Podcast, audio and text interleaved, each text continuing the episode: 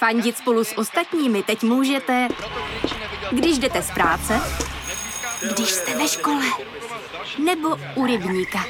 Jsme tu, abyste mohli být mezi svými kdekoliv. Tak zůstaňte ve spojení díky datům na naší nejrychlejší mobilní síti v Česku. T-Mobile.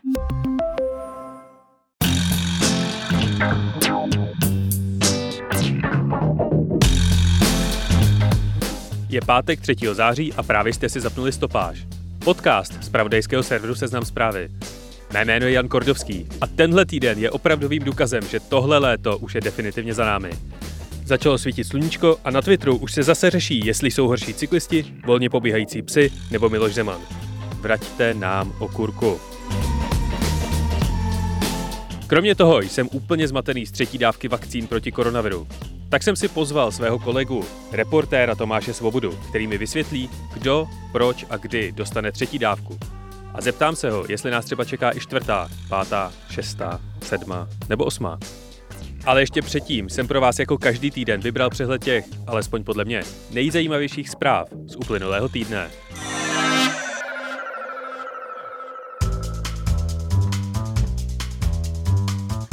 Státní zástupce Jaroslav Šaroch rozhodnul, že kauza Čapí hnízdo vyústí až po parlamentních volbách. Což je jen tak mezi námi asi to nejelegantnější řešení. Policisté mají v rámci došetření vyslechnout nové svědky, Andreje Babiše mladšího a bývalého zaměstnance farmy Čapí hnízdo, kteří si oba přáli změnit své výpovědi. Karel Havlíček se projel na Fichtlovi a Andrej Babiš měl ve čtvrtek narozeniny. Evropská unie zaslala do České republiky varování, že Evropská komise může kvůli premiérovu střetu zájmu zastavit proplácení dotací českých firm, které už vláda proplatila z vlastního rozpočtu. A hnutí ANO ve čtvrtek zahájilo svou volební kampaň pod heslem až do roztrhání těla. Jestli jeho oponentů nebo vlastního, to už Babiš neupřesnil. Začal letošní školní rok, který doufejme školáci tentokrát nestráví doma za obrazovkami. V soutěži o co nejoriginálnější vítání prvňáčků tentokrát vyhrál Miloš Zeman. Ten ve spolupráci se svou kanceláří zorganizoval další akci, jak co nejvíc všechny naspat, a do základní amatérské školy v brněnské Merhautově ulici přiletěl armádním letadlem Kasa. Pražské arcibiskupství se dohodlo na ukončení pracovního poměru s Josefem Nerušilem, který kandiduje ve sněmovních volbách za SPD Tomia Okamury. Nerušil také rezignoval na post v Radě Českého rozhlasu. Další Dukova favoritka, kandidátka za volný blok Hana Lipovská, pokřtila knihu Lubomíra Volného. A Vít Rakušan byl opět zvolen předsedou stan. Do voleb zbývá 35 dnů. Všechna vojska americké armády se oficiálně stáhla z Afganistánu a ukončila své 20-leté působení v zemi. Válka po sobě zanechala 2,5 tisíce mrtvých amerických vojáků a přes 46 tisíc civilistů. Taliban pokračuje v konsolidaci své moci. S poslední baštou odporu se nepodařilo dohodnout a obě strany se připravují na vzájemnou bitvu. A mluvčí Talibánu slíbil nezastřelit vojenské psy, které spojenci nezvládli evakuovat. Aktuálně volně pobíhají po kábulském letišti. Čína snížila dětem povolený limit pro hraní her z 90 minut na hodinu denně. Instagram začal po svých uživatelích vyžadovat datum narození, aby omezil útoky na nezletilé. Apple umožní aplikacím registraci k jejich službám přímým odkazem na jejich web. Padá tak jedna ze čtyř největších stížností na omezení svobodného trhu v App Store. Microsoft vypustí svůj nový operační systém Windows 11 5. října. Pro uživatele Windows 10 bude upgrade dostupný zadarmo. Bývalé sídlo Nintendo v Kyoto se přemění na hotel. New York Times zamknou svůj recenzní web Wirecutter za paywall.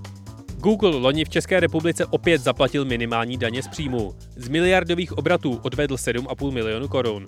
A podle OSN už všechny země světa používají výhradně bezolovnatý benzín i naftu.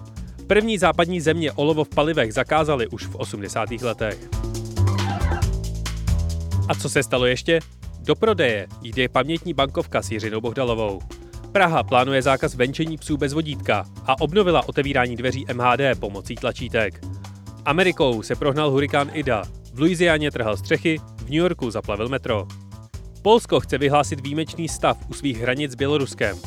V Paříži se snížila maximální povolená rychlost z 50 na 30 a německé předvolební průzkumy vedou sociální demokraté. Joe Rogan má covid. Ústavní soud v USA potvrdil zákaz potratů v Texasu. Paramount kvůli pandemii odsouvá premiéru nového Top Gunu na květen. Rusové označili mezinárodní vesmírnou stanici ISS za neopravitelnou. Alpaka Gernomino je i přes protesty fanoušků mrtvá. V Bronxu zachránili zbytu 11-letou Pumu a Kimi Raikkonen oznámil konec své kariéry ve Formuli 1.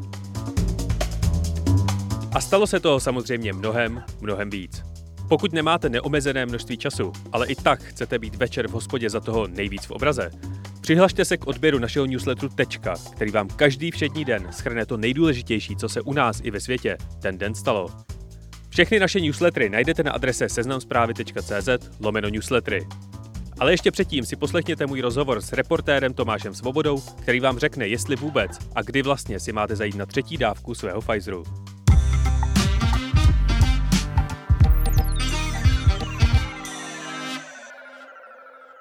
Ahoj Tomáši, zdravím tě do Brna. Ahoj, ahoj Honzo, čau. Většině mých vrstevníků se podařilo dokončit očkování teprve před dvěma měsíci. Proč se opět, respektive pořád, mluví o očkování, tentokrát o třetí dávce?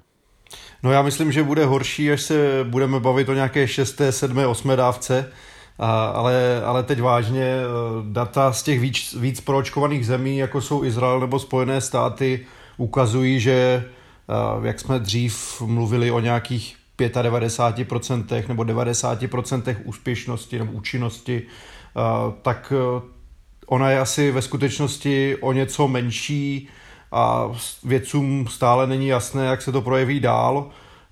Já zdůraznuju, že to neznamená, že najednou budeme říkat, jo, očkování je nesmysl. Statistiky nám říkají, že opravdu to očkování v drtivé většině pomáhá proti možným reinfekcím a vakcína nás eh, v drtivé většině případů chrání od toho, aby jsme skončili někde na ventilátoru. Ale eh, když se ptal přímo na tebe, tak já si myslím, že ta třetí dávka je zatím otázka spíš nejrizikovějších skupin. Když se na tebe dívám, tak myslím, že teďka nejseš úplně riziková skupina. A říkám to i proto, že někteří věci nahlas uvažují o tom, eh, že ta boostovací dávka u mladších a méně rizikových skupin nemusí vůbec dávat smysl, protože podle nich je lepší po těch dvou dávkách vakcíny, ať se s tím pak eh, tělo s tím virem potká a popasuje se s ním samo. A jaká je aktuálně proočkovanost u nás v České republice ve srovnání se zbytkem Evropy nebo Spojenými státy nebo právě Izraelem?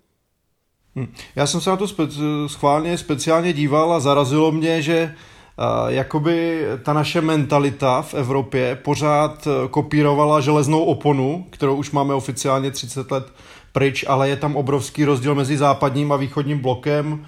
Myslím, že u nás je naočkovaných asi 55% populace, ale premiant v Evropě je Portugalsko, kde je to nějakých 85%, Španělsko 78%.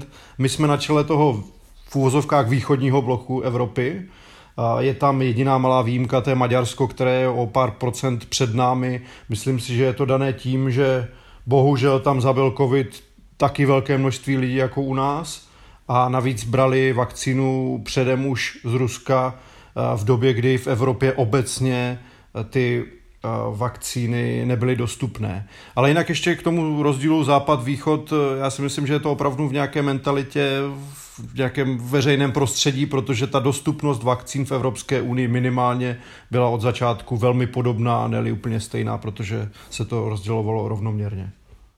Takže my se snažíme teď o dosažení kolektivní imunity, nebo se spíš ministerstvo zdravotnictví pokouší ochránit ty nejrizikovější? Já si myslím, že kolektivní imunita se stala takovou takovým nějakým kouzelným termínem. Eh, eh, my to pořád skloňujeme tu imunitu, kterou řeší hlavně imunologové a myslím si, že to jsou teď odborníci, které bychom měli nejvíc poslouchat, naslouchat jim, protože oni si myslím nejvíc tuší, jak to s tou epidemií bude dál. A ti přední češ, čeští imunologové říkají, že jsme nejspíš díky té velké promořenosti, bohužel tedy, už kolektivní imunity dosáhly. Jenže pozor, je tady i druhý aspekt a to je to, že eh, někteří právě imunologové zároveň připomínají, že my vůbec nejspíš té kolektivní imunity jako lidstvo nebo jednotlivé státy, jak chceš, takže toho ani eh, dosáhnout nemusíme a to je jednoduchý důvod, že je tady řada mutací, Teď jsem četl, že v Jižní Americe se šíří mutace mí.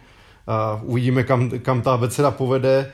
A je to jednoduché, ten virus se stále mění a znamená to, že i podle mého názoru, i podle toho, co říkají někteří odborníci, to může být podobné jako s chřipkou. Ten virus prostě bude dál mutovat a to očkování, ty vakcíny se tomu budou dál a dál uh, přizpůsobovat. Uh, nicméně, jak jsem říkal na začátku, myslím, že se to bude týkat spíš jedinců se slabší imunitou a časem to bude prostě o výběru každého jedince, který si bude prostě studovat co se k tomu ví, neví a bude se sám rozhodovat podle toho, jak bude chtít, jestli půjde na nějakou tu šestou, sedmou, osmou dávku, jak jsme trochu s nadsázkou říkali. A kdo je považován teď aktuálně za ty rizikové skupiny, které by se měly nechat očkovat třetí dávkou? Tak eh, když to řeknu obecně, nebo zdůraznil bych, že rozhodně to očkování bude dobrovolné. Co se týče těch rizikových skupin, odborníci to hodně řešili. Eh, ministerstvo zdravotnictví u nás po poradě s, s odborníky eh, doporučuje třetí dávku lidem starším 80, eh, pardon, lidem staršími 60 let s tím, že eh, samozřejmě jsou tam i další skupiny, když to zhrnu, lidé se slabší imunitou. A jak se vlastně dozvím, jestli se mě to týká konkrétně? Přijde mi nějaká SMS nebo uh, si prostě musím sledovat spravodajský cyklus a všimnout si, že mám jít na třetí dávku? Hm tak eh, ministerstvo avizovalo, že bude lidem posílat předem sms Ty SMSky má posílat už od 10. září s tím, že oficiálně má eh, registrace k tomu očkování třetí dávkou začít 20. září. Já bych tam možná zdůraznil jednu věc, která v té první vlně nebo první, druhé vlně očkování se úplně tolik neřešila, protože lidi si chtějí vybírat, jakým způsobem budou očkovaní. A pokud se zaregistrují přímo na webu, tak pozor, automaticky je to nasměruje do nějakého očkovacího centra, což už teď nebudou ty velké haly tělocvičny, ale většinou to budou prostě nějaké nemocnice. To znamená, pokud chtějí ke svému praktikovi, kteří by to měli řešit mnohem víc než předtím, tak eh, by se s ním měli domluvit telefonicky a prostě dát si s ním schůzku a nechat si tu třetí dávku píchnout. A kolika lidí se to takhle týká? Kolik lidí se bude muset se synchronizovat se svým praktikem? Tak e, samozřejmě může to být ten praktik, nebo to může být e, to očkovací centrum a lidí nad 60 let je přibližně okolo 3 milionů u nás v České republice. Samozřejmě je potřeba tam počítat i některé mladší, ať už lidi po třeba transplantacích, dialýzách, lidi s nádorovými onemocněními, jak jsem říkal, obecně jsou to lidé, kteří prostě mají tu imunitu slabší a jakákoliv horší infekce pro ně může být fatální. Takže v tomhle případě si myslím, že je to hodně individuální a doporučil bych lidem, pokud si nejsou jistí, jak je na tom jejich imunita, ať se poradí se svými lékaři. A budou se před aplikací té vakcíny měřit protilátky, nebo se prostě všem, kdo o ní projeví zájem a budou mít za sebou nějaký ten čas od druhé dávky, může aplikovat plošně? Tak, protilátky, to je, to je velké téma. Eh, zatím se protilátky určitě měřit eh, nebudou, protože, jak slýcháme ze všech stran, experti se na tom stále nezhodnou, ale eh, já bych tady využil, jak mi říkal jeden šéf imunologické laboratoře, na takový paradox neuvěřitelný. On říkal, očkujeme, abychom měli protilátky, ale vůbec nás nezajímá, že tisíce, možná i miliony tady našich spoluobčanů ty, ty protilátky mají po tom, co se nakazili, ale ten systém eh, kvůli tomu testování třeba vůbec nezachytil, jo? protože třeba strávili tu nemoc doma, celou dobu byli v izolaci, nikde se netestovali, nebo o té nemoci prostě jednoduše nevěděli. Takže uh, myslím si, že ti v tom systému nejsou a když půjdou já nevím, ke kadeřníkovi nebo na bazén, tak podle mě jsou, a podle, hlavně podle těch odborníků, kteří na to poukazují, tak jsou prostě diskriminovaní. Je ta třetí dávka větší pojistkou, že mě nesmete mutace delta? Nebo to takhle jednoznačně nejde říct? A zase trochu s nadsázkou myslím, že tě nesmete ani delta, ani nějaké to mí, o kterém jsme mluvili, protože si myslím, že si obecně v kondici na druhou stranu samozřejmě nejde to říct komplexně, nejde to takhle na první dobrou asi podceňovat ale uh, myslím si, že tak, jak říkají imunologové, jedinci se silnou imunitou se tolik nemusí bát. Jak to bude doopravdy, ukáže až ta letošní zima, kdy se ukáže, jak opravdu ty vakcíny fungují, jak dlouho ta imunita trvá a pak budeme určitě chytřejší. Já když bych se na to díval jako úplný like, teda což jsem, ale když si představím veřejnost, tak se automaticky budu ptát, jak to, že se po roce přišlo na to, že budeme aplikovat třetí dávku. Nezahrnuje tohleto očkování, ta třetí dávka, nějaký medicínský problém nebo nějaké riziko? Eh, tak vypadá to, že a v tom se shodují jak vakcinologové, tak imunologové, že nějaké velké riziko nějakých kontraindikací, nic takového asi nehrozí. Na druhou stranu, když se na to podíváš z logického pohledu, tak eh, proč do sebe spát další a další dávku? Když třeba má to tvoje tělo dostatek protilátek. Určitě by takhle člověk měl uvažovat a slyšel jsem mi takové postřehy, že někdy by to té imunitě teoreticky nemuselo úplně nahrávat, prostě zbytečně do sebe spát další a další protilátky. Takže myslím si, že by to postupně mělo být určitě trochu individuální a lidi by nemuseli úplně stádovitě přemýšlet, jo, musím se furt znovu a znovu očkovat, ale měli by prostě řešit, jestli se jim to vyplatí. Tím rozhodně nějak je teďka nenabádám k tomu, aby se všichni najednou šli testovat na protilátky. Eh, ta první, druhá dávka vakcíny je určitě potřebná a je, je to dobrá věc, ale Uh, určitě pak by lidi měli dál přemýšlet nad tím, jestli jsou třeba v té rizikové skupině a opravdu potřebují další ty boostovací dávky. Jaké vakcíny budou v této třetí vlně k dispozici, třetí vlně očkování? Hm, to už je docela jasné, protože ministerstvo kopíruje ten trend eh, v Evropské unii, vlastně ty dávky objednáváme společně, jsou to vakcíny Pfizer a Moderna, takzvané ty mRNA vakcíny, eh, s tím, že bych ještě přidal takovou drobnou poznámku, třeba když jsem se tady eh, bavil s brněnským vědcem, majitelem laboratoře Omarem Šerým, tak ten říká, že nějaký větší zlom v tom očkování přijde až ve chvíli, kdy budou na trhu nosní vakcíny, to znamená, že ta aplikace nebude jehlou a pro lidi budou mnohem přívětivější a pak by ta ochota měla být mnohem větší a to očkování by zase mělo vypadat úplně jinak.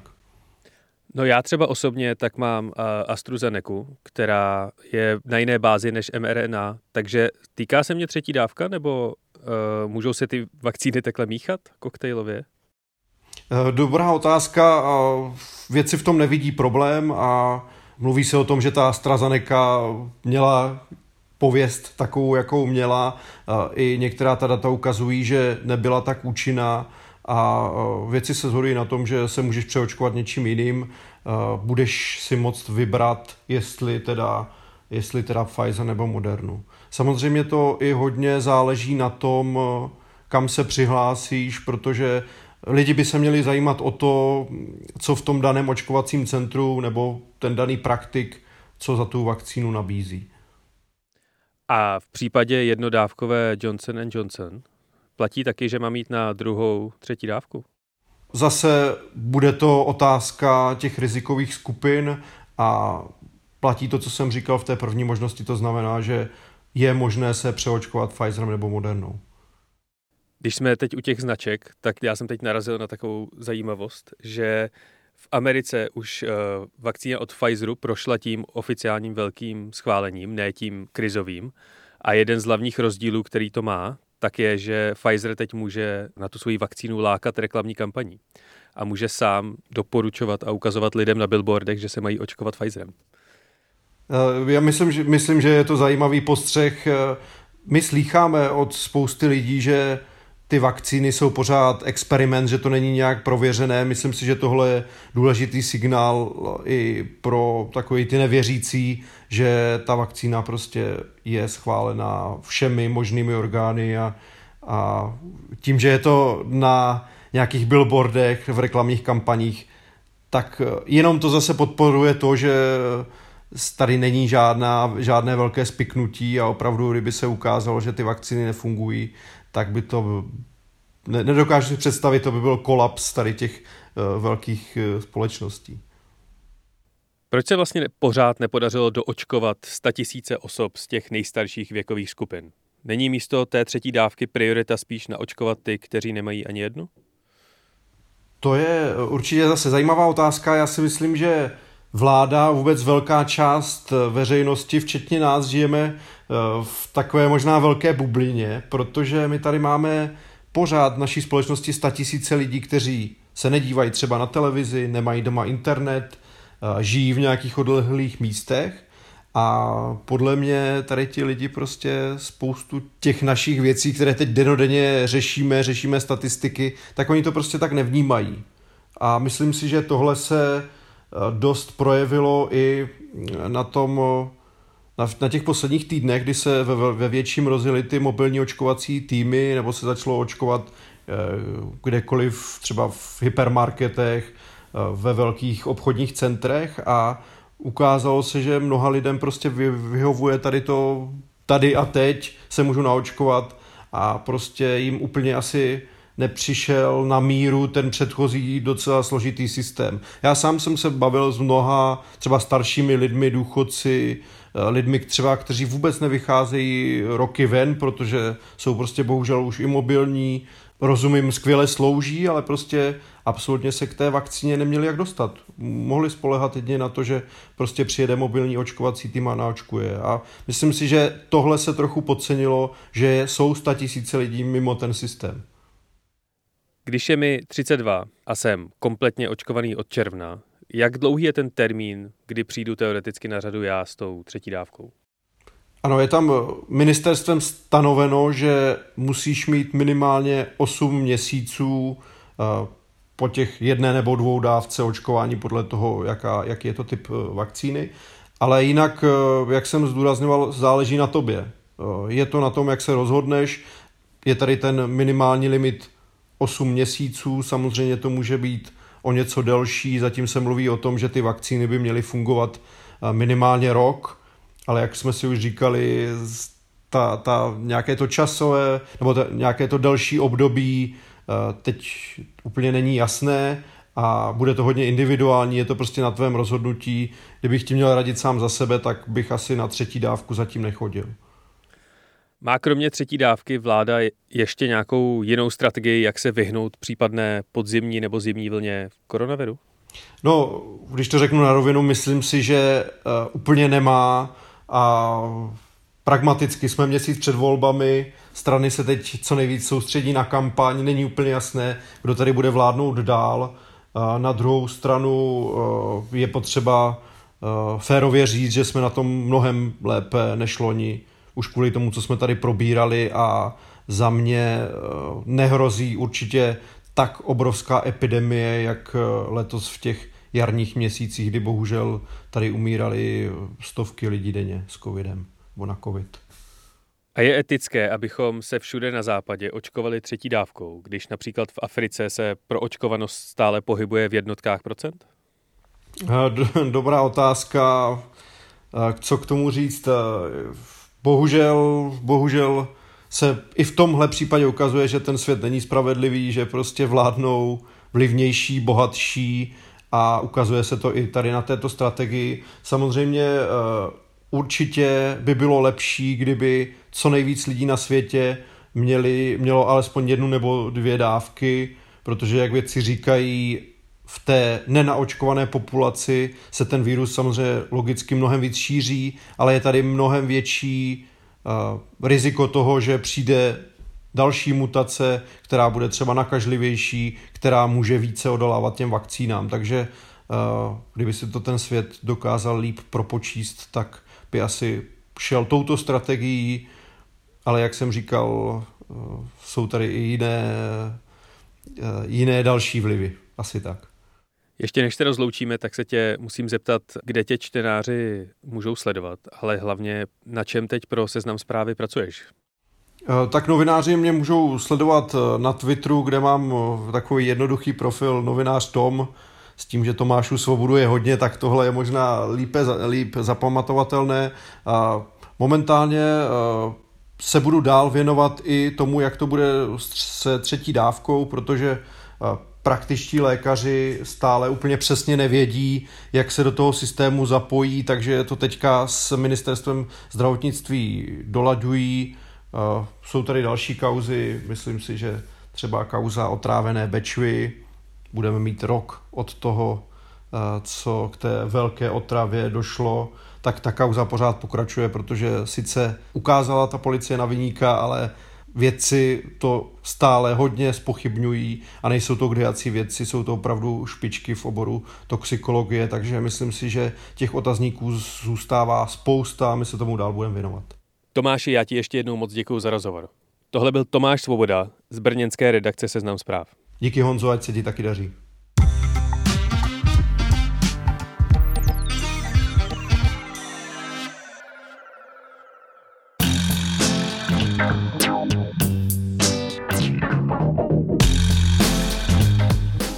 To je ode mě pro tento týden opět vše.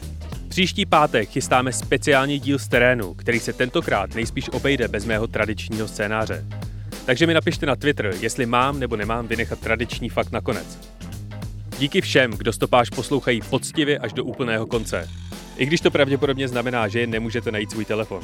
A taky všem, kdo stopáž hodnotí na Apple Podcasts nebo se o ní zmíní na sociálních sítích. I dnes děkuji zejména všem podepsaným. Davidu Kudeláškovi, Jiřímu Vondráčkovi, Radku Vrzalovi, Pavlovi Rusíkovi a přezdívce Zantar.cz. Psát nám můžete i na adresu audio.cz.cz. Poctivě čteme úplně všechny vaše stížnosti, hejty, pochvaly i tipy na reportáže. Díky za ně. Loučí se s vámi Jan Kordovský, užijte si víkend a příští pátek, i když v trošku jiné formě, opět na seznam zprávách. A náhodný fakt nakonec? Rozpětí křídel Boeingu 747 je delší než první let bratří Wrightů v roce 1903. Jako první letěl Orville Wright. Jeho let byl dlouhý 39 metrů a trval 12 sekund. A rozpětí Boeingu 747 je 68,5 metrů.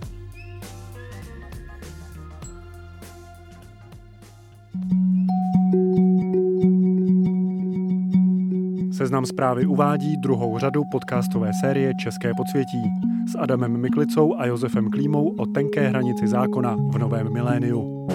Z podsvětí je víc polosvět a zločin infiltruje stát a balancuje na hranici zákona. Ten zločin se proměnil. Už přestaly fungovat ty jejich staré metody, takový ty drsný jako zastrašování. Místo zabijáků začali chodit právníci. Uslyšíte, jak Mrázkův ex-kolega Petr utíká do Švýcarska, jak se naše zbraně málem pašovaly do Iránu, Švábův gang kosil bohaté podnikatele v zahraničí a jak někoho napadlo namíchat do alkoholu víc metanolu a skončilo to mrtvými a prohibicí. Poslouchejte na Seznam zprávách a ve všech podcastových aplikacích.